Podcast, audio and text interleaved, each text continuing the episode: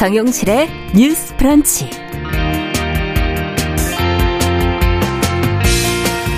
안녕하십니까 정용실입니다. 추운 날씨만큼이나 고용시장에도 한파가 몰아치고 있지요. 최근 대기업에 이어서 은행권에서 인력 감축 바람이 불고 있습니다.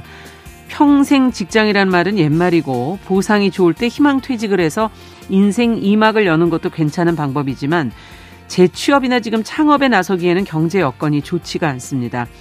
자, 퇴직자들의 진로를 위한 안전망, 또 위축되는 대면 서비스 수요는 어떻게 해결을 해야 할지 같이 한번 고민해 보겠습니다.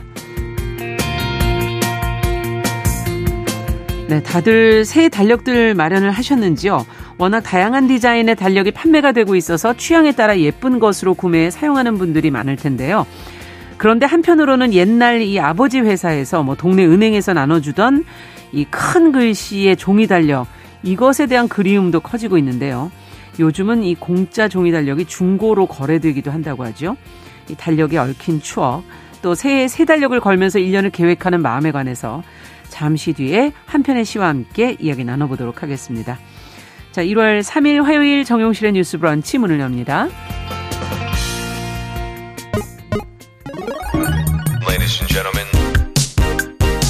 새로운 시각으로 세상을 봅니다. 정용실의 뉴스 브런치 뉴스픽. 네, 정용실의 뉴스 브런치 오늘도 많은 분들 유튜브, 콩앱 그리고 KBS 일라디오 들으시면서 의견 보내 주시기 바랍니다. 저희가 실시간으로 반영하도록 하겠습니다. 자, 첫 코너 뉴스픽으로 저희는 문을 열어보죠. 어, 신보라 국민의힘 전 의원 어서 오십시오. 네, 안녕하세요. 네, 조성실 정치하는 엄마들 전 대표 어서 오십시오. 네, 반갑습니다. 아, 앞서 찬바람과 함께 지금 그 감원바람 얘기로 좀 시작을 해봤습니다. 어, 은행권에서는 지금 40대 초반도 희망퇴직 신청 대상에 지금 포함이 됐다고 하는데 현재 분위기가 어떤가요? 신보라 의원께서 좀 정리해 주세요. 네, 지금 신한, 뭐 KB국민은행, NH 농협은행 등 주요 시중은행에서 희망퇴직을 신청을 받고 있는데요. 예. 그런데 신청 자격 연령도 낮아지고 음. 이제 특별퇴직금의 보상 규모도 커져서 아. 신청자가 오히려 많을 것이라고 전망이 좀 되고 있습니다. 그래요? 그래서 신한은행의 경우에는 근속 15년 차 이상자가 음. 대상인데 지난해 경우에는 부지점장 이상만 대상이 되었었는데 올해에는 직급과 연령이 부지점장 아래 일반직 무기계약직까지도 음. 확대가 됐고 네. 연령도 만 44세까지 낮아졌다고 합니다. 네. NH농협은행은 대상자가 만 40세 까지도 아, 낮춰졌고요. 네. 네. 은행별로 지급하는 퇴직 금도 조금씩은 다른데 음. 신한은행은 출생 연도에 따라서 최대 36개월치 월 급여가 지급이 되고요. 네. KB 국민은행은 23에서 35개월치 월 평균 급여, 그다음에 학기당 350만 원의 학자금을 최대 8학기까지 지급하는 거, 예. 그다음에 최대 3,400만 원의 재취업 지원금과 예. 배우자 건강 검진, 퇴직 1년 이후 재고용 기회 예. 등을 다양하게 또 부여하기도 하고 있습니다. 음. 어, 이러한 희망퇴직 규모와 대상의 확대는 은행권 비대면 금융거래 증가로 인한 인력 수요 감소로 음. 일정 정도 인력을 정리해야 될 은행권의 필요성도 있고요. 네. 또 은행의 최근 늘어난 이익을 바탕으로 음. 어, 노조 측의 희망퇴직 조건 요구들을 보다 더 잘 수용하게 된 부분들도 있는 것 음. 같습니다. 이에 따라서 이달 말에 4대 은행에만 2천에서 3천 명에 이르는 은행원들이 대거 짐을 쌀 것으로 예상되고 있다고 아. 합니다. 네. 어, 인원도 굉장히 많네요. 뭐, 지금 뭐 대기업들 입장에서는 또 희망퇴직이 뭐 허리띠를 조이려는 노력. 은행은 사실 지난해에는 뭐 사상 최대 실적이다 그렇죠. 이렇게 저희가 네. 뉴스를 봤었는데 앞서 얘기해 주신 비대면 상황으로 이제 가는 것 때문에 이제 어쩔 수 없는 구조 조정의 과정에 놓여 있다 이렇게 지금 정리를 해 주셨어요. 자, 그 더 좀 들여다보죠. 이렇게 되는 이유가 무엇인지, 우리 현재 경제 상황이 지금 문제인 음. 건지, 뭔지 좀 한번 두 분께서 어떻게 보십니까 원인을? 네, 외신 보도 등이 또 많이 이제 국내에도 번역돼서 또 나오고 있는데, 네. 그러니까 전 세계적으로 이른바 big tech 기업이라고 하는 뭐 기업들이나 음. 또 IT 관련 기업들도 대규모 해고에 들어가고 한다. 이제 잔치는 네. 끝났다 이런 슬로건 같은 음. 것들이 사실 좀 돌고 있는 상황이기는 합니다. 네. 그런데 다만 이제 보통 외국에 있는 있는 뭐 big tech나 이제 핀테크 기업들 같은 경우에는 지금 이렇게 자금이 경색되어 있는 네. 예를 들면 스타트업 기업이나 이런 데가 고금리라든지 여러 가지 뭐 투자나 이런 것들이 경색되면서 그렇죠. 연달아서 어려움이 있기 때문에 그거의 여파를 음. 가장 직격탄으로 맞고 있는 것으로 보이고요. 음. 근데 다만 이제 국내 은행권은 조금 상황이 다른 것이 네. 아무래도 비대면화가 많이 급속도로 지난 수년간 진행되어 음. 왔고 그리고 2020년에도 이미 이제 뭐 지점을 감, 줄인다든지 감소한다든지 아니면은 그렇죠. 직원에 대한 희망퇴직을 음. 뭐 시도한다든지 이런 것들이 계속해서 이어져 왔습니다. 음. 2020년 상반기에 이제 금감원이 상반기 지나면서 한번 제동을 걸었거든요. 네. 왜냐하면 18년, 19년 기준으로 봤을 때 한 해 이제 줄였던 지점 수혜가 이제 2020년 상반기에 이미 초과를 한 거죠. 전체적인 아. 은행을 봤을 때. 예. 그래서 이렇게 너무 급속도로 이렇게 급감시켰을 때 사회적으로 일으키게 될 파장이라든지 음. 부작용에 대해서 우려를 했고 그런데 이제 은행 같은 경우에는 아무래도 비대면 업무로 많이 바뀌고 이제 동네도 보시면은 저만 하더라도 저희 동네에 오랜 시간 동안 있었던 뭐 신한은행, 국민은행이 올해 연초에 다 빠졌거든요. 음. 네, 그리고 이제 어플 같은 걸로 스마트 앱을 이제 들어가 보시면 또 변화를 느끼실 겁니다. 네. 아무래도 굉장히 전투적으로 각 은행들이 그렇죠. 여러 가지 IT 플랫폼을 가지고서 어떻게 은행업을 이어갈 것인가에 대해서 음. 분투하고 있기 때문에 이런 국제적인 어떤 추세와 그리고 그간 수년간 사실은 기회가 되면 인력 감축을 해야 한다. 왜냐하면 음. 인력을 이제 수급하는데 비, 드는 비용이 전체적인 운영비 한 65%, 뭐 70% 가량으로 음. 보더라고요. 네. 그래서 이제 이런 부분들에 대해서 인력 감축을 하고 인력을 채용하게 된다면 그나마 음. IT 인력들을 채용하는 방식으로 해서 체질 음. 개선을 해야 된다는 요구들이 꾸준히 있었기 때문에 이제 이런 것들이 맞물려서 지난해 아무래도 은행업은 사실 좀 일, 정 부분 호황을 이뤘습니다. 그래서 맞아요. 음. 그것을 바탕으로 해서 앞으로 인력 감축은 계속되는 추세일 텐데 음. 그나마 조금 잉여금이나 이런 것들이 있어서 대우를 좀 잘 해줄 수 있을 때에 더 많은 내보내니까. 사람들을 한꺼번에 내보내는 것이 이제 나가는 사람 입장에서도 혹은 내보내는 사람 입장에서도 음. 상대적으로 여러 가지 어려움들을 최소화할 수 있는 전략이다라고 판단하고 있는 것으로 보이고요. 음. 그래서 이런 추세는 사실 되돌이키기는 어려울 것으로 보이고 다만 이것을 어떻게 완충시키면서 음. 어, 이렇게 이루어갈 것인가 이런 전략적인 부분에 대한 고민이 필요한 지점 같습니다. 네, 어떻게 보세요? 네, 저도 지난해는 실은 은행권의 이상 수익 현상으로 좀 봐야 되지 않을까 네. 싶습니다. 왜냐하면 은행권의 불황이라고 하는 건 좀 장기화되고 있었고. 음. 그래서 사, 시기상 지금 인력 감축을 준비하지 않을 수 없다고 음. 보고요.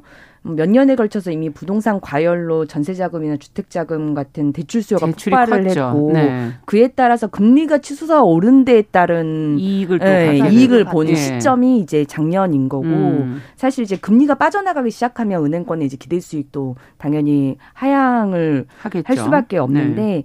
실은 이제 카카오뱅크나 이런 형태로 원래 시중 금융권과 다른 방식의 어, 어떤 그 핀테크 산업들이 활성화되기 음. 시작했고 또 그에 따라 비대면 또 금융 시스템으로 전환이 되면서 음. 점포 유지의 필요성을 감소하게 된 것. 그러니까 네. 같은 은, 금융산업 내 경쟁 금융산업이 새롭게 등장을 음. 어, 하게 된 데에 따른 어, 문제도 변화도 있고, 있고. 변화도 네. 있고 비대면 금융 시스템에 따라서 점포 수요가 줄어들게 되면서 그, 그에 따른 인력 방식이 더 이상은 필요 없어지게 된 네. 그런 환경적 변화의 요인이 있기 때문에 예. 어, 은행권은 계속해서 인력을 감축해 왔고 예. 사실 지금도 이제 그 감축을 계속 해오는 어떤 그 연결 지점에 있다, 과정에 있는 네. 것이다. 왜냐하면 최근 5년간에 거의 어만 6천 명 그러니까 국내 7개 은행에서 최근 5년간 희명퇴직으로 떠난 은행원만 이미 1만 6천 명에 달하고요.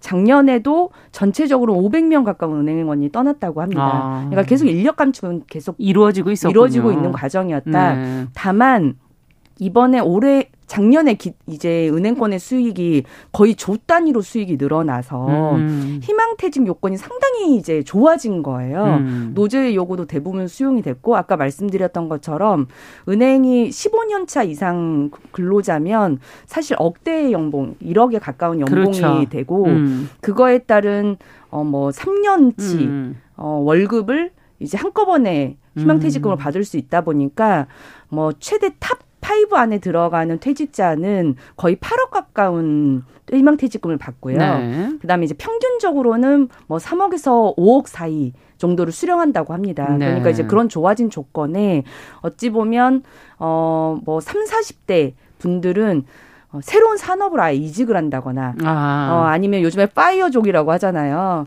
은퇴를 어, 한. 네, 은퇴를 하고 좀 gap year를 좀 가진 다음에 음. 제2막을 설계하려는 그런 사람들이 선택을 하거나 음. 50대 이제 분들도 이제 은행의 평균 근속 연수가 음. 15년 정도라고 하니까 어, 이 지점에 가장 많은 퇴직금 받을 수 있는 이 시기에 음. 어, 퇴직을 선택하는 것이 낫지 않을까 하는 것에 이제 이해관계가 맞아 떨어져서 네. 지금 퇴직자의 규모는 좀 더 늘어날 것으로 본다 이렇게 네. 볼수 있을 것 같습니다. 9578번님께서는 좋겠다고 그러시는데 네.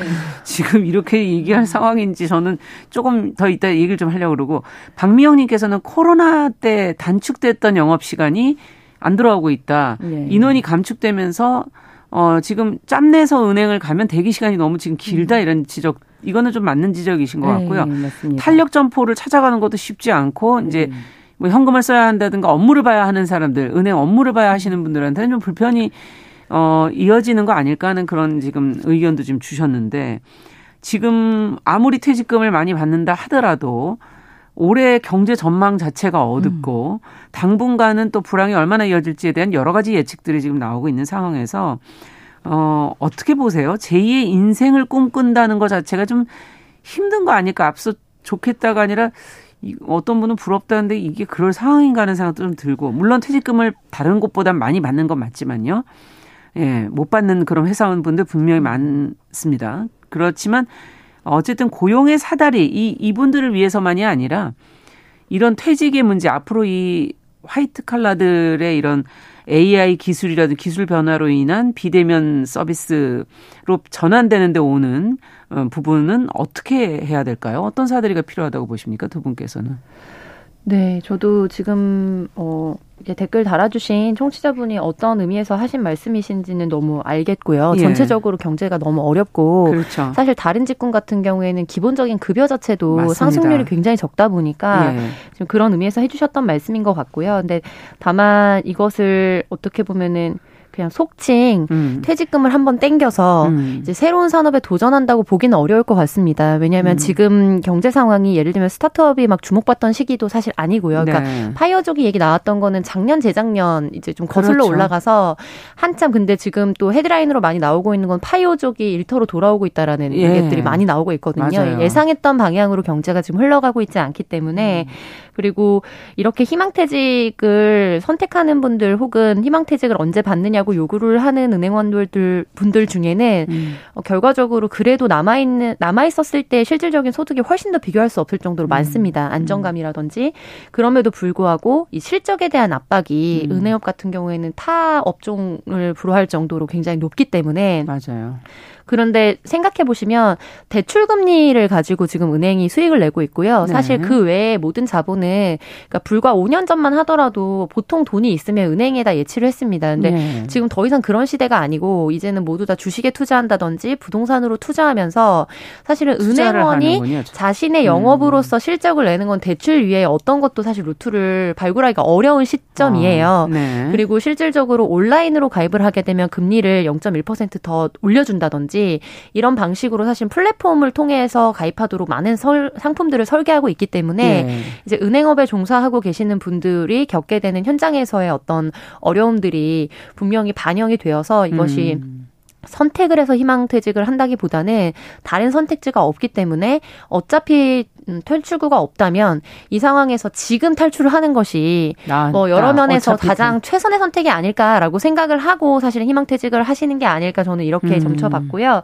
근데 이제 지금 말씀하셨던 고용사다리 문제는 굉장히 중요하다고 보는데 음. 이미 한 2, 3년 정도 전에 대규모의 감축이 예고되어 있었을 때부터 그런데 약간 이 인력 규모, 그러니까 인력을 이제 채용하는데 불일치가 있습니다. 어. 그러니까 예를 들면은 이제 은행에서 창구에서 업무를 하시는 분들 분들이라든지 예. 이런 분들 같은 경우에는 전체적으로 감축을 하는 추세고 이거는 인건비의 감축뿐만 아니라 뭐 10명, 15명을 줄였을 때 그 지점 운영이 폐쇄되면서 장기적으로는 사실 지점 운영에 고용 고정비로 들어갔던 것까지도 사실은 비용이 줄어드는 거거든요. 거거든요. 그러니까 네. 그러니까 은행 쪽에서는 굉장히 이윤이 나는 장사인 겁니다. 음. 근데 이제 거꾸로 이거를 IT 인력은 채용하기 위해서 엄청 노력을 많이 했고 IT 인력 자체가 굉장히 적었기 때문에 음. IT 인력난이 최근 2, 3년간 굉장히 급증을 했어요. 전 그렇죠. 세계적으로. 네. 외국인들도 막 국내로 들어와서 예. 사실은 뭐 채용을 하기도 하고 그래서 이렇게 기존에 있었던 은행업에 대한 이해를 바탕으로 해서 이제 IT 쪽에 대한 재교육을 시켜줘야 한다라는 요구들이 있었고 음. 그것을 각계 은행 차원에서 뭐 대학과 연계해서 진행을 한다든지 뭐 협회에서 연구를 한다든지 방법에 대해서 제안을 한다든지 이런 약간 시도들은 있었습니다. 그런데 뭐 홍콩이나 이런 데를 보면은 실질적으로 법 제도적으로 그런 부분에 대해서 전체적인 산업의 체질 개선을 유도하는 음. 이제 지원책들이 있는 것으로 알려져 있는데 네. 국내는 그런 부분들이 어떻게 보면 각계 전투로 이루어졌기 때문에 아. 이 부분들에 대해서 대비하지 않으면 우리는 굉장히 큰 위기를 맞이할 것이라는 전문가들의 진단들이 있었고요. 그러네요. 그래서 아무래도 그런 시점을 지금 저희가 맞고 있다 이렇게 음. 보여지고 저는 이제 은행업에 종사하시는 분들이 이제 상징하는 거는 아무래도 뭐그 외에 뭐 예를 들면 변호사, 의사 같은 이제 고소득 전문직 이외에는 음. 이제 이른바 화이트 칼라로 불려졌던 음. 고학력의 분들이 가게 되는 가장 안정적이면서 직종 네, 선종 예. 선망하는 직종 중에 하나였습니다. 그런데 은행원마저도 심지어 지금 가장 충격적이었던 게 뭐 예를 들면 농협이나 우리은행 같은 경우에 40세 만 40세부터 희망퇴직을 네. 받았다는 게 이번에 충격을 준 거거든요. 음. 그 전에는 뭐 50세, 뭐 50세 전후로 그렇죠. 해서 받았는데 지금은 취업 준비하고 어쩌고 하다 보면은 사실 15년 근속하는데 40대 되신 분도 거의 없을 겁니다. 그래서 그러네요. 네, 15년 근속을 채우면서 40세인 분들은 진짜 대학을 졸업하자마자 바로 채용이 되셔서 계속 어렵죠. 일하신 분들이고요. 그러니까 그런 여러 가지 추세를 반영했을 때 아무리 열심히 취업 준비를 해서 우리가 남들이 선망하는 직업에 들어간다고 음. 하더라도 내일은커녕 오늘도 담보되지 않는다는 현실을 너무 이렇게 상징적으로 보여주는 아. 사건이라서 우리에게 좀 심리적인 충격을 더 크게 주고 있다고 보고요. 네. 그래서 이런 부분에서 저는 이 직군에 대한 고용 사다리보다도 그렇다면 지금 며칠 전에 음. 단독 보도로 국민연금 관련해서 개편한 논의들이 네네. 나오고 있거든요. 일본 같은 경우에도 굉장히 어려운 진통을 겪으면서 뭐 유럽의 여러 나라들도 사실은 이런 연금안에 대한 개혁이 음. 이루어졌고 그래서 이제는 모든 것이 키오스크로 변하면서 사실 자본을 제외한 거의 모든 것들은 자기의 능력과 상관없이 일자리를 얻기가 어려운 시대로 음. 되고 있기 때문에 이 세대가 은퇴했을 때 기본적인 인간적 존엄을 유지할 수 있는 사회적 안정망의 체계가 어떻게 될 것인가. 그러네요. 네, 그런 부분에 대한 우리가 전체적인 필요하다면 개헌도 저는 필요하다고 보고요. 그래서 그런 부분이 없으면 사실은 정말로 우리가 어떻게 보면 남미나 이런 외신들을 들으면서 어떻게 저런 일이 일어나지? 라고 생각했던 절대적인 현실이. 빈곤이라든지 음. 사회적 분쟁의 문제들이 우리에게도 어쩌면 닥칠 수 있는 현실이라는 그런 음. 공포가 느껴지는 뉴스라고 보여집니다. 네. 산업이 어쨌든 체질 개선이 돼야 음. 되는 지금 상황이기 때문에 더 어떤 어, 삶의 안정성, 사회적 안전망 이런 것들이 필요하다 지금 그런 지적을 해주셨고 신무라 의원께서는 네, 물론 지금 이제 40대까지 좀 확대된 부분들도 예. 있지만 사실 지금 어, 희망퇴직을 선택하게 되는 대부분의 유형은 이제 한 50대에서 60대 음. 분들이고 어, 은행을 어떻게 보면 평생 직장처럼 그렇죠. 일하던 음. 곳에서 이제 남은 어떤 여생이나 이런 것들을 유지하기 위한 연금 개념으로 이제 음. 퇴직금을 신청을 하잖아요. 이제 그런 분들의 유형에 맞는 어떻게 보면 그 전직이나 이직 서비스가 좀 필요하지 않을까 싶고. 음.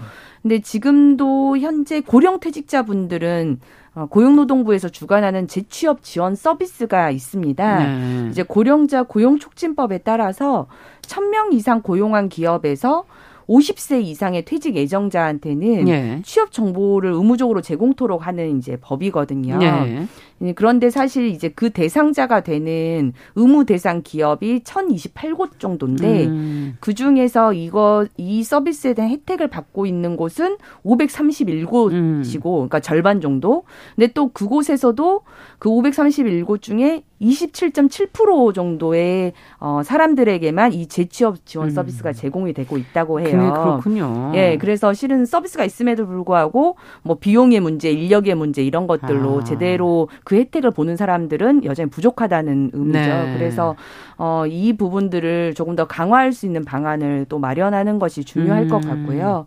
사실 이제 중소기업은 인력난을 지금 많이 이야기하고는 있지만 맞아요. 실은 은행업에서 1년 동안 뭐 1년에 음. 그 수익이 뭐 대략 1억 원의 연봉을 받았다고 한다면 실은 똑같은 1년에 300에서 500만 원을 받는 중소기업 취직하기라는 음. 사실상 조금 어려 어려운 선택이에요. 음. 그래서 어떤 견실한 중견기업을 잘 찾아내고 그렇, 이제 어 음. 이제 그 은행업에 가졌던 어떤 경력과 이력을 음. 잘 살려낼 수 있는 것도 중요할 것 같고요. 네. 또 중요한 게 어쨌든 한꺼번에 거액의 이제 퇴직금을 갖다 보니까 예. 여러 유혹에 사로 잡히는 경우들이 그렇죠. 많고 네. 좀 그에 따라서 뭐 어떤 제가 이제 블로그 글도 봤는데 음. 희망퇴직자 분들에게 음. 어떤 상담이나 어 그런 프로그램도 있으면 좋겠다는 말씀들이 아, 있으시더라고요. 프로그램. 왜냐하면 네. 어, 거액의 금액은 생기고 음. 다시 일을 빨리 해야 될 것 같은 조급함은 있고 음. 네, 주변에서는 창업을 권유하고 음. 어떤 어떤 곳에 지분을 투자해서 네, 뭔가 일을 해라. 함께 보자 뭐 이런 식의 유혹들이 있기 때문에 아. 이걸 떨쳐내기가 쉽지 않고 신중하게 접근을 해야 된다는 거예요. 네. 근데 그런 부분에 대한 어떤 상담이랄지 음. 어떤 그런 어, 이미 희망퇴직을 통해서 제2의 인생을 설계하신 분들의 음. 어떤 연결이랄지 뭐 이런 것들도 없다 보니까 네. 그런 부분에서 오는 문제들도 있다고 합니다. 그렇겠네요. 그런 부분들도 좀 어, 어떤 서비스 차원에서, 차원에서 준비가 좀 되면 네, 좋겠다. 고용노동부가 이런 서비스 대해서도 한번 고민해봤으면 앞으로는 정말 고민이 드네요. 필요하겠네요. 사회 네. 구조나 산업 구조의 변화가 오고 있는 시점에 네. 뭐 재취업 정보라든가 네. 재취업 교육이라든가 어, 또 개별 이런 재무 상담 부분이라든가 네. 이런 걸 좀 지원해주는 프로그램들이 앞으로는 좀 생겨되지 않겠냐는 지적까지 해주셨습니다. 자, 앞으로도 이 관련된 내용들, 고용에 관련된 문제들은 계속 또 있을 것 같아서 저희가 추후에 조금 더 논의를 해보도록 하겠습니다. 자, 이제 새해 첫 월요일이었던 어제 전국 장애인 철, 차별 철폐연대가 출근길에 이 지하철 선전전을 재개를 했어요. 근데 이제 경찰, 서울교통공사가 이제 막아서면서 장시간의 대치 상황이 벌어졌다는 것이 보도가 됐는데요. 자, 전장현이 왜 다시 또 지하철역으로 나오게 됐는지, 서울시는 또 어떤 입장인지, 어제 상황과 함께 이제 내용을 좀 정리를 해보도록 하죠. 어, 이, 이 내용은 조 대표님께 좀 네. 여쭤볼까요? 네. 네. 네. 전장현에서 이일 아침 서울 지하철 4호선 삼각지역에서 기자회견을 가졌습니다. 네. 가장 기본적인 이제 외침은 우리가 증액을 요구했던 장애인 권리 예산 중 0.8%만이 국회를 통과했다. 음. 이제 장애인들도 함께 살아갈 수 있는 사회를 계속해서 만들어야 음. 한다라는 요구였고요. 그런데 이게 오전 이제 9시 10분에 열차 탑승을 시도했는데 이와 관련해서 사실 수백 명의 경찰 인력이 대치를 하면서 네. 이제 탑승을 하기도 전에 일어나지 않은 열차 지 지연을 이유로 이제 탑승 자체를 전면 거부하고 음. 또 실제로 탑승을 했을 때 이제 기존에 이것과 관련한 서울교통공사가 음. 법원에 제출했던 민사 소송건이 있었습니다. 그래서 네. 이것과 관련해 손해배상액을 3천만 원 정도를 이제 어, 이행을 하도록 해달라라면서 요청을 했었고 음. 이와 관련해서 법원은 화해 조정안을 냈거든요. 법원에서 네, 좀 익숙하지는 않지만 화해 계약 이라는 이제 조정안을 음. 내면서 이것과 관련해서 이제 최대한 5분 이내로 하고 5분 이상 열차를 지연시켰을 때는 음. 이제 관련해서 500만 원씩 벌 이제 관련한 손해배상금을 지급하도록 하고 네. 또 서울교통공사에는 2024년도까지 전면적으로 엘리베이터 설치 등 관련한 시설을 개선하도록 하는 화해안 화해를 권고안을 냈는데 음. 이와 관련해 또 이 기자회견이 있기 전날 서울시장 오세훈 시장이 한 언론 음. 보도에 나가서 이 화해안을 받아들이 받아들일 생각이 없다. 그리고 음. 이것과 관련한 불법 행위로 규정하고 단호하게 대처하겠다라고 발표를 했고 음. 실질적으로 당일 오전에 굉장히 많은 수백 명의 경찰 인력과 대치전을 벌이면서 음. 약 11시간 가까이 지속된 거로 알려져 있거든요. 그래서 저녁 가까이. 10, 10시 정도 모, 예. 모두 하산하기 전까지 굉장히 극한 대치들을 좀 이어가다가 아. 어, 이와 관련해서 몸싸움이 일어나기도 하고 그래서 이것과 관련해 이런 강경 진압에 대한 시민들의 비판이 있고요. 그리고 또 예. 한편에서는 이와 관련해서 굉장히 또 갈론을박의 논란들이 이어지고 있는 상황입니다. 네. 자, 지금 법원에서 이제 화해 조정안 양쪽에 한쪽에는 벌금, 한쪽에는 시설 개선의 시기를 이렇게 지금 어 권고를 해 놓은 그런 상황인 것 같은데 자, 저희가 잠시 후에 조금 더 두 분의 의견을 자세하게 들어보면서 이 문제 들여다보겠습니다. 11시 30분부터 일부 지역에서는 해당 지역 방송 보내드리고요. 뉴스 브런치 뉴스픽은 계속 이어가겠습니다.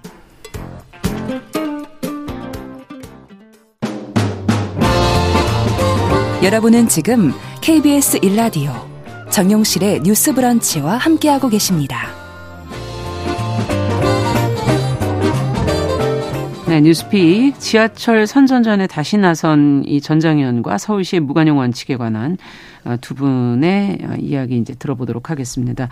앞서 법원이 이제 화해 조정안을 냈다라는 말씀을 해주셔서 어, 법적으로는 지금 할 수 있는 양쪽 시민의 불편과 또 전장현 측의 요구를 모두 수용하려는 측면에서 네, 지금 맞습니다.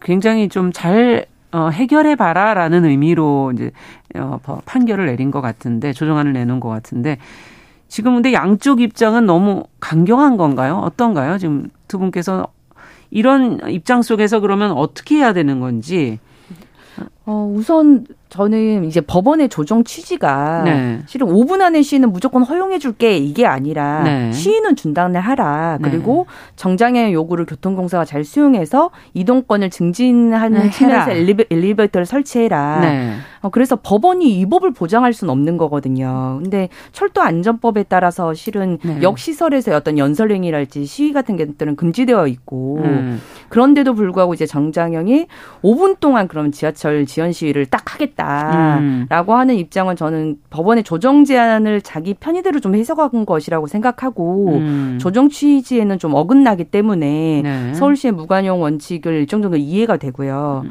또 저는 그 서울시의 무관용 원칙이 저는 이제 싸늘한 민심의 변화와도 걔를 음. 좀 함께 한다고 생각을 해요. 네. 처음부터 무관용 원칙이었던 건 아니잖아요. 네. 그래서 이제 협의도 있었고 휴전 제안도 있었고 음.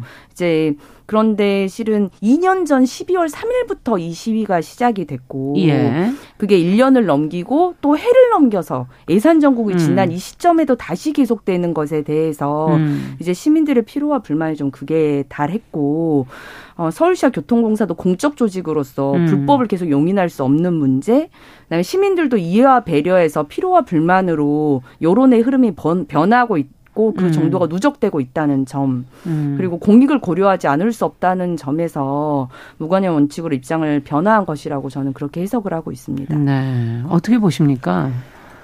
저는 방금 말씀하신 부분에서 이제 어, 신보라 의원님만 말씀하신 게 아니고 사실은 이제 음. 뭐 오세훈 시장이라든지 또 음. 이와 관련해서 논평을 냈던 이제 음. 발언을 더했던 수많은 특히 자유한국당 의원들이나 정치인들의 발언에서 공익이라는 단어가 굉장히 네. 많이 나오거든요. 네. 근데 과연 공익이 무엇을 의미하는가에 대해서 음. 굉장히 철학적으로 보는 관점이 다르고 저는 거기에 대해서는 동의하지 않습니다. 왜냐하면은 음. 지금 말씀하신 공익은 굉장히 철저하게 공리주의적으로 다수의 음. 행복에 기반해서 음. 다수에게 불편을 준다면 사실 소수가 희생을 어, 감내할 수 있고 음. 요구가 뭔지 알았으니까 어쨌든 해결해 준다잖아. 그러니까 음. 이제 다시 일상으로 돌아가서 절대로 우리에게 불편을 끼치지 마라. 음. 라는 뉘앙스의 어떤 그런 사회적 흐름을 또 만드는데 정치인들의 발언이 저는 또 견인하는 일조를 했다고 보거든요. 그러니까 음. 실질적으로 그런 불편을 느끼시는 분들도 음. 있었지만 또 한편으로는 이 퍼포먼스가 주는 저는 사회적 의미를 음. 우리가 조금 더 집중해서 들여다 봐야 된다고 생각을 해요. 그러니까 음.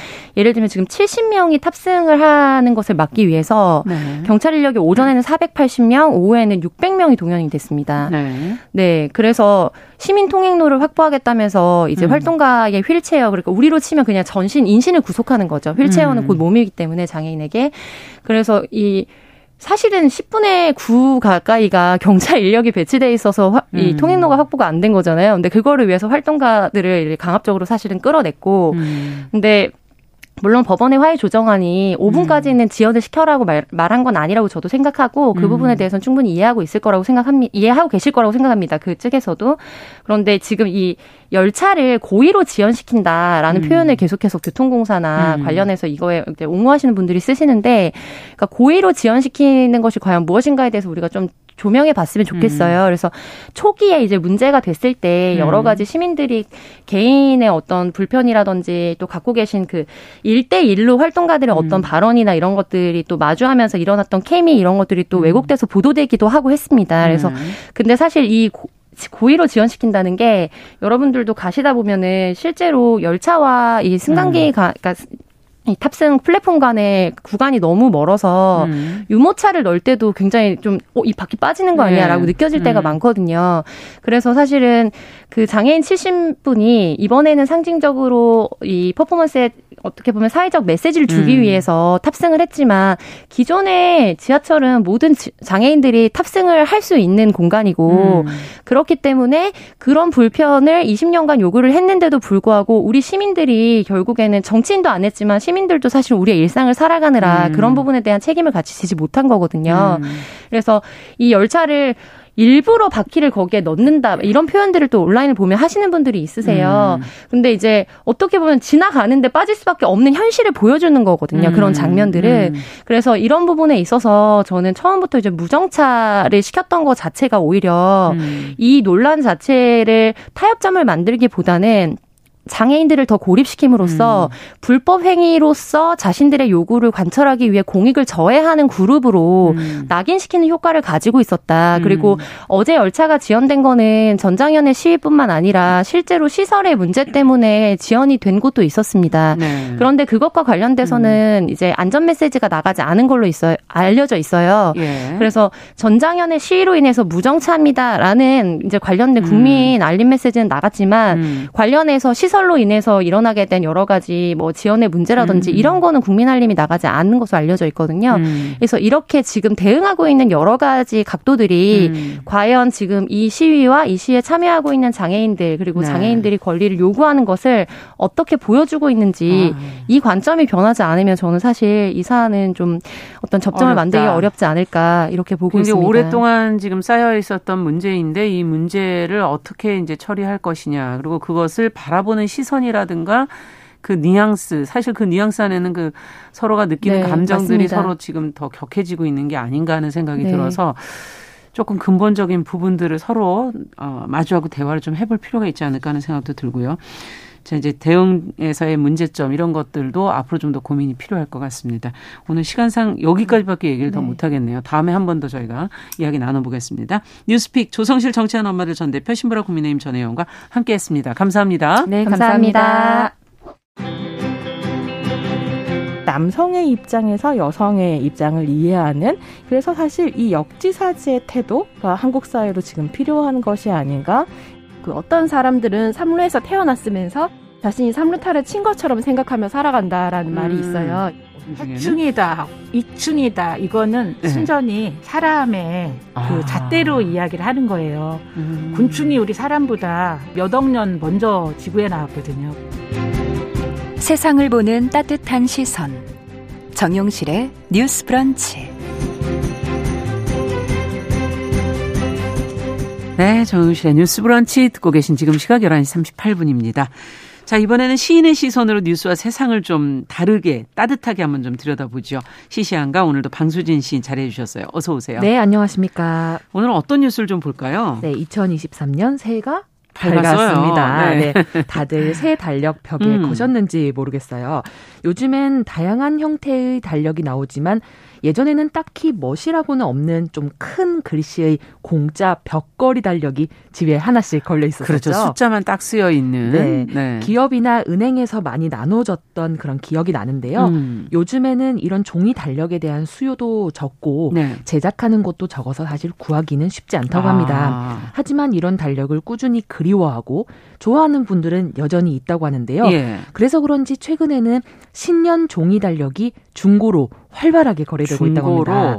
예, 가장 인기 있는 건 역시 은행 달력인데요. 아, 은행에서 주는. 네. 네. 은행 달력은 돈을 가져온다는 속설이 있어서 인기가 참 좋다고 아, 합니다. 아, 그래요? 네. 젊은이들 사이에서 불고 있는 레트로 열풍도 옛날식 달력의 인기에 한몫을 하고 있는 음. 것 같은데요. 방금 말씀드린 것처럼 이제는 기업들이 대량으로 달력을 만들지는 않지만 VIP 고객을 위한 증정품으로 달력은 여전히 아. 활용되고 있습니다.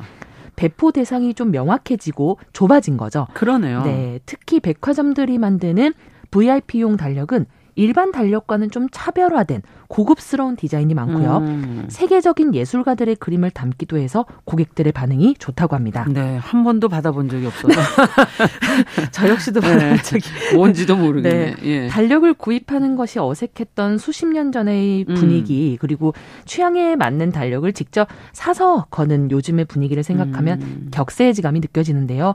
오늘 이야기한 것처럼 옛날식 공짜 달력을 찾는 사람도 많이 있다고 하니 참 재미있고 신기할 따름입니다. 그러네요. 그래서 오늘은 달력 달력에 관한 이야기를 좀 청취자 여러분들과 나눠볼까 하는데요. 아, 네. 저도 공짜 벽걸이 달력이 기억이 나는데 그 중에서도 숫자가 이렇게 하루하루 쓰여서 하루하루 네. 뜯어야 네. 되는 커다란 숫자 멀리서 보면 딱 숫자만 보이잖아요. 그리고 빨간색이면 아 쉬는구나. 네 맞습니다. 네.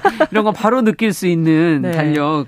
방신 집에도 있었나요? 네, 저도 어렸을 적 기억을 살펴보면 예. 뒷면이 비칠 만큼 맞아요. 얇고 투명한 그 갱지에 딱 파란색 붉은색, 맞아요. 검은색으로만 이루어진 그 바둑판 같은 공짜 벽걸이 달력이 네. 벽면에 걸려 있었던 기억이 생생합니다. 음. 뭐 집뿐만 아니라요. 당시에는 중국집, 맞아요. 네, 삼겹살집 이런 어. 서민들의 삶의 공간에 정말 깊숙이 들어와 있었던 소품이 아니었나 싶은데요. 맞아, 소품이었어요. 네. 뭐 벽에 걸 그림도 없고 아무것도 없으니까, 없으니까 그거라도 걸어놓고 네. 그래서 뭐 땡땡 뭐 새마을금고, 뭐 땡땡 아. 협회 뭐 이런 공공기관에서 나눠준 것들이 걸려 음. 있었는데 음. 그 달력을 쓱 이렇게 들여다보면 그 달력 주인의 삶과 일상이 보였어요. 음. 아 중국집 사장님이 언제 월세를 내고 언제 배달이 가장 많구나 그렇죠. 뭐 이런 것들도 한눈에 알아볼 수 있었지 않았나 음. 싶습니다. 네, 지금 뭐 추억들을 적어주시는데 8625번님 이거는 달력이 아니고 한 장 한장 때는 인력.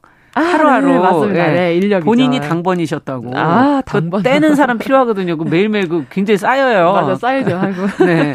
그리고 어 1799번 님께서는 어 시골에 사셨는데 55년 전에 그때 달력이 귀한 시절에 사진이 있는 달력을 구해 오셔서 아버님이 어. 그 사진을 나 그림을 모아두었다가 음. 방에 벽지로 해서 그 안에서는 어 안방에서 그 이제 화로에 이제 고구마 구워 드시면서 사진 구경을 했던 그때가 어. 생각나는데. 아니 미술관 같은 그런 아, 분위기가 감각이 되겠네요. 또 부모님이 있으셨나 보네. 네. 근데 이 옛날실 달력을 왠지 보면은 앞서 뭐 삼겹살집, 중국집 얘기해 주셨지만 오래된 음식점과 더불어 할머니 댁의 그벽 한 구석이 지금 떠오른다. 집에 옛날 집 얘기해 주셨잖아요. 네. 아무래도 달력하고는 집은 뗄래야 뗄 수 없는 추억의 장소들이 있는 것 같아요. 네, 맞습니다. 음. 저도 할머니 이제 살아 생전에 이제 오래 저와 같이 살았었는데요. 아. 할머니께서는 그 유독 날짜 기억을 굉장히 잘하셨어요. 어. 연세가 드셔도 그 달력 때문인지 아니면 남다른 기억력 어. 때문인지 모르겠지만 온 가족의 구성원 대소사를 한 번도 까먹은 적이 없으셨어요. 다 적어 놓으셨나 다 적어 놓으셨고 예. 또뭐 제 생일에는 어머님께 너가 오히려 잘 먹어야 된다는 미리 알려 주시고 아. 하시고 그래서 어머니께서도 할머니를 모시면서 할머니의 습관을 그대로 이어받으셨는지 음. 어머니께서 요즘에 이제 탁상 달력에다가 가족 뭐 시누이 음. 생일까지 모두 다 기록해 놓고 정말 주변 사람을 다 챙기세요. 음. 근데 정작 어머니 생신은 저희가 매번 까먹더라고요. 아 그러니까요. 이러면 안 되잖아요. 그래서 달력을 볼 때마다 저는 사실 계속 죄송스러운 마음이 들어요. 음. 그러니까 주변을 생각하는 어머니의 그 따뜻한 마음과 동시에 음. 아, 나밖에 모르고 사는 이 못난 자식의 입장이 생각나서 항상 마음이 안 좋은데 음. 그래서 올해는 달력을 받자마자 제일 먼저 어머니 생일부터 기록을 아, 해뒀습니다. 다르네요. 네. 이 이런 달력은 활용도가 좀 높지 않습니까? 예전에는 그 달력을 가지고 우리가 교과서도 싸서 그 위에다 국어 뭐 이렇게 써가면서 네. 그리고 다니기도 했고 그걸로 뭐 냄비 받침도 만들기도 하고 뭐 여러 가지로 활용을 했었던 것 같은데 네. 버린 적이 없어요. 주방 안에 그 깔개로도 달력을 썼었고. 네 예. 맞습니다. 제 기억에도 당시 이제 초등학교였죠. 다닐 때만 해도 학기 초만 되면 음. 온 가족이 둘러앉아서 교과서 이제 때타지 않게 달력으로 다 감싸고 그랬었죠. 옛날에는 이게 하나의 일, 이었는데 일고 문화였고, 문화였고 네, 예. 참 이벤트 재밌는 그런 추억이긴 예. 했었는데 집에서는 냄비 받침보다는 저희 집 문화는 설 추석 명절 때 이제 튀김 기름 바지로 그걸 아, 많이 사용했었어요. 이거 받치는 거로 참 좋죠. 네, 그래서 달력을 어. 찢어서 바닥에 놓고 그 위에다가 갓 튀긴 튀김을 올려 놓았다가 음. 이제 그릇에 담으면 마법처럼 그 기름이 싹 빠지고 담백해졌거든요. 네. 그래서 저는 제 머릿속에는 벽걸이 달력 딱이꼴 튀긴 음. 그릇이라는 생각을 가지고 있습니다. 이 사람마다 경험에 따라 네. 달라요. 요즘에는 어떻게 달력들을 사용? 요즘에는 아마 네. 이제 거는 달력은 사실 잘 보시지 못하셨을 것 같아요. 이게 네. 탁상 달력을 많이 사용하는 편이죠. 없어지더라고요. 네. 뭐 벽걸이 달력을 하고 싶어도 뭐 저 같은 경우는 자가가 아니면 벽에 목을 못을 박을 수도 없고 해서 실제로 책상에 앉아서 일하는 시간도 많고 하니 맞아요. 탁상 달력을 위주로 사용하는 것 같고요. 또 핸드폰에 있는 캘린더를 보면서 날짜를 따져보는 경우가 좀 많은 음, 것 같습니다. 네. 확실히 실물 달력들은 이제 덜 쓰시는 것 같은데 지금 어, 최성희님께서는 추억을 얘기해 주시는데 종이 달력 어, 지금도 어머니는 달력을 모아두셨다가 명절 전에 전 붙일 때 명절에 전 붙일 때 밑장으로 사용하고 네. 계십니다. 이송환님께서는 은행 달력, 병원 달력들이 주로 있었는데 은행 달력은 돈 들어온다고 병원 달력은 병마를 물리친다고 어. 걸어뒀다 이런 얘기도 어. 해주시고요.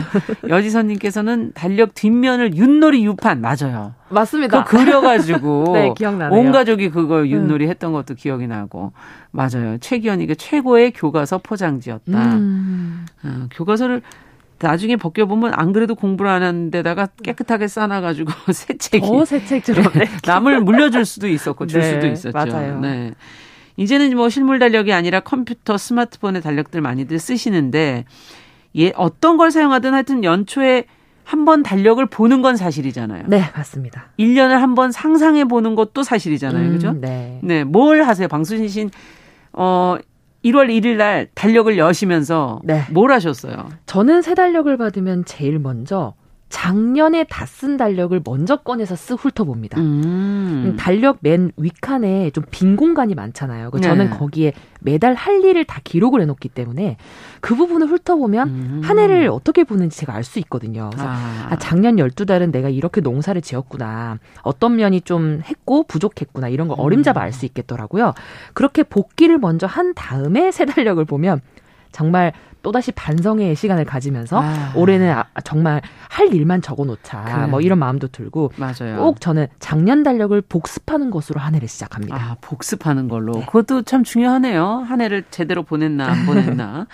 어, 앞서 달력을 요즘에는 뭐 VIP 마케팅용으로 사용한다고 얘기해 주셨는데 이거는 어떻게 뭐 어떻게 된 겁니까? 네, 제가 이제 실제로 하는 일 중에 하나도 마침 이 VIP 캘린더를 만드는 음. 일이기도 해서 오늘 기회가 돼서 좀 말씀을 드리고 싶은데요. 음. 참 손쉽게 사용하고 자주 볼 수 있는 달력이지만 달력 만드는 과정이 정말 순탄치가 않습니다. 이게 그래요? 일반 브랜드 달력 같은 경우도 그냥 숫자판만 배열해서 찍어내는구나라고 하실 수 있겠지만. 네.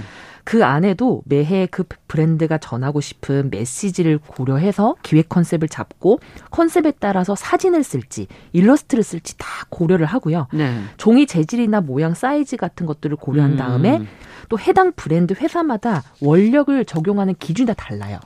어떤 회사는 뭐 음. 어떤 기준을 쓰고 어떤 회사는 또 다른 기준을 쓰고 음. 국가에서 정한 법정 공휴일 이외에도 회사에서 중요시한 날들이 다를 수 있어서 아. 원력을 만드는 부분에 있어서 이런 오류가 나지 않도록 굉장히 신경을 많이 씁니다. 아, 그러니까 자기네 회사 거니까 어차피 그 안에 회사의 그 업무에 관련된 날들을 잘 체크를 해야 되는 거군요. 그렇죠. 예를 들자면 어떤 회사는 예. 환경을 굉장히 중요시하면 그 음. 회사는 환경에 관한 국가 전 세계적인 공휴일을 꼭 아. 기록을 해놓는다든지 이런 특성이 다 있거든요. 그렇군요. 그 기계에서 일괄적으로 일괄적으로 찍어서 나오는 게 아니라 사람이 다 수기로 다 만들고 그 월판을 음. 따져서 나오는 거라고 해서 과정은 전혀 순탄치가 않습니다. 음. VIP 달력은 좀 고급이잖아요. 네. 그러니까 이런 과정에 고민과 터치가 더 많이 들어간다고 생각하시면 되고요.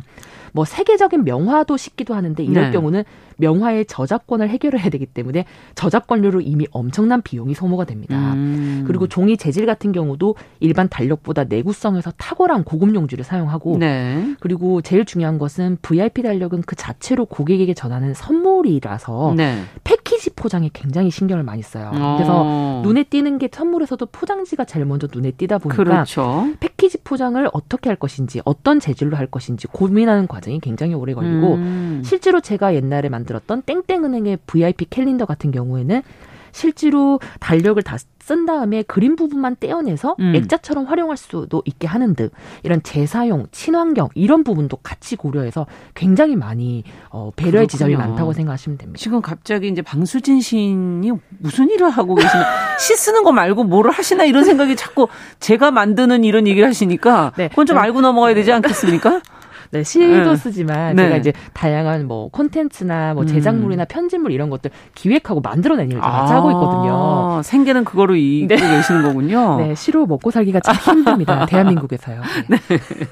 아, 그렇군요. 그래서 이제 달력도 만들어 보시고 그러셨다는 얘기인데 어 이제 달력도 뭐 취향에 따라 구매하시는 분들이 많더라고요. 옛날보다는. 네. 어, 뭐, 새 달력을 어디서나 쉽게 얻을 수 있는 예전이 또 그립다 하시는 분들도 있긴 한데, 어떻게 보세요? 이게 공짜가 더 좋은 건지, 취향이 더 좋은 건지. 네, 이게 뭐, 음. 다 취향도 다르고 생각이 다르겠지만 음. 저는 사실 그래도 아직 이 기관이나 회사에서 매번 나눠주던 그 달력의 그 느낌을 음. 아직 잊지 못하고 있습니다. 그래서 아. 그리워하고 있고요. 적어도 저는 어 연세가 드신 분들은 사실 큰 글자가 적힌 달력을 보셔야 그래야 잘 보여요. 세월의 흐름도 아시고 주, 농사 시기도 파악하시고 여러모로 아. 좋을 텐데 이런 모습을 참 찾아보기 힘든 지점이 굉장히 아쉽고요. 저도 큰 글씨 별 음. 벽걸이 달력을 계속 말하다 보니까 집에 좀 남아 있는 게 없나 집에 찾아보고 있습니다. 있어요? 네, 없는 것 같습니다. 너무 아쉽게도 네, 좀 많이 만들어 주셨으면 좋겠어요. 네, 신건일님께서 시골에서는 농협 달력들을 많이 쓰시는데 음. 농사 정보가 거기 기록돼 아, 있고 그러니까요. 3개월치 달력이 한 장에 있어서 그, 그 계절을 이렇게 3개월치라는 건 거의 계절이잖아요. 아. 한 계절을 이렇게 생각하시면서 쓰실 수 있어서 참 좋다 이런 얘기도 해주셨고, 아, 네. 네 이성숙님께서는 예전에는 시골에서 마을 이장님이 달력을 나눠주셨다. 음. 어, 명화를 구경도 못하던 깡촌에서 달력 그림이 명화여서 신세계를 알게 됐었다. 아, 예. 야, 정말 달력의, 달력의 효과가 무궁무진하네요. 예전에는 굉장히 많았다는 네. 생각이 다시 한번 들면서 그럼 오늘은 이와 관련된 시가 뭐가 있을까요? 달력에 관한 시가. 네. 오늘은 이맘때쯤이면 음. 참 궁금해지는 작품 중 하나이죠. 그 매해 1월 1일 신문사에서 신춘문예 작품을 발표하지 않습니까? 아. 그래서 2023년 조선일보 신춘문예 당선작 이진우 시인의 멜로 영화라는 작품의 일부분을 준비했는데요. 네. 음, 일부 낭독 드리고 마저 말씀 나누도록 하겠습니다.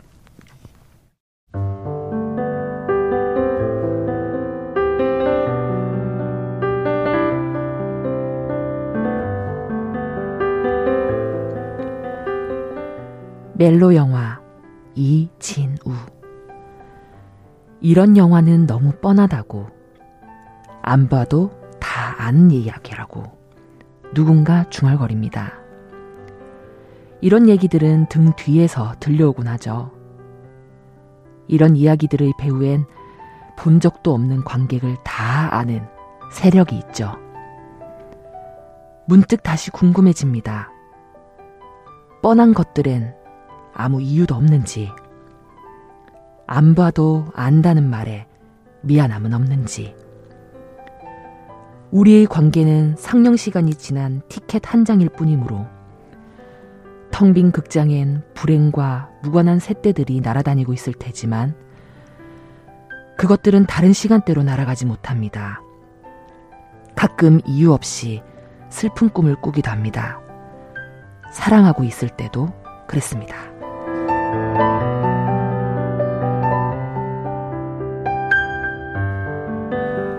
네, 이진우 시인의 멜로 영화라는 시를 같이 봤는데 너, 이 대목에서 웃음이 약간 나올 뻔했어요. 이런 이야기들의 배후엔 본 적도 없는 관객을 다 아는 세력이 있죠. 우리가 너무 다 안다고 생각하는 경향이 좀 있는 것 같아요. 맞습니다. 예. 참 새해를 맞이해서 달력에 관한 음. 이런저런 얘기 나눠봤는데요. 매해 어김없이 다시 찾아오는 새해 그리고 새로 기록하는 달력을 보면서 음. 참 이렇게 지난해를 보내고 새해를 맞이하고 또 지난 달력을 버리고 새 달력을 꺼내 쓰는 일. 음. 어떻게 보면 참 살면서 수십 번을 반복하는 지독스럽게도 뻔한 일들 중 하나, 아니겠습니까? 그러니까 다 아는 일이잖아요. 다 아는 일이죠. 그런 의미에서 이진우 시인의 예. 작품을 보면 예, 맞습니다. 하루하루 네모난 한 칸의 숫자가 진행되는 달력처럼 우리의 삶은 누군가는 야 너무 뻔한 영화 같다 이렇게 어. 말할 수도 있을 것 같아요. 맞아요. 예. 야안 봐도 다 아는 이야기 아니야?라고 살 안 살아봐도 다 아, 안다는 다 아는, 거죠. 다 아는 것 처럼 희망을 꺾어버리는 사람도 많고요. 음, 맞아요. 그러니까 새해가 시작돼도 마냥 기쁘지만 않은 이유가 여기 있을지도 음. 모른다는 생각을 해봤어요. 하지만 이진우 시인의 이런 질문은 그런 의미에서 쉽사리 넘기기가 어렵더라고요.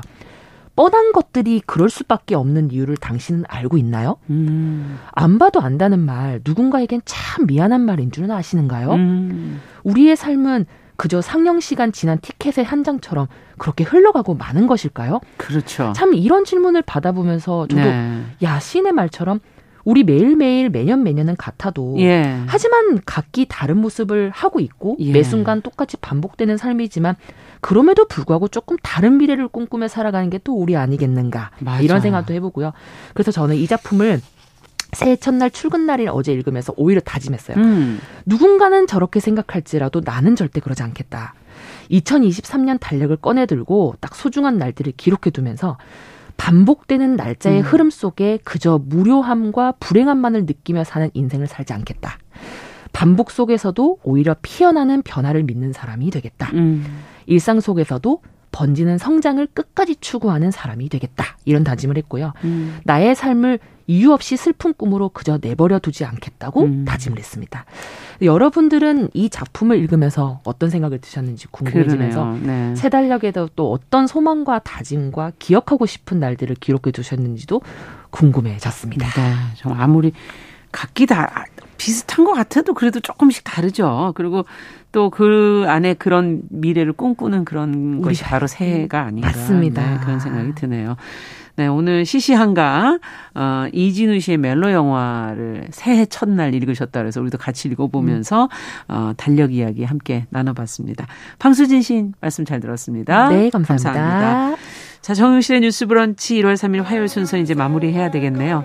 윤건의 노래 들으면서 저도 같이 인사드리겠습니다. 걷다 들으면서 저는 내일 다시 뵙겠습니다. 안녕히 계십시오.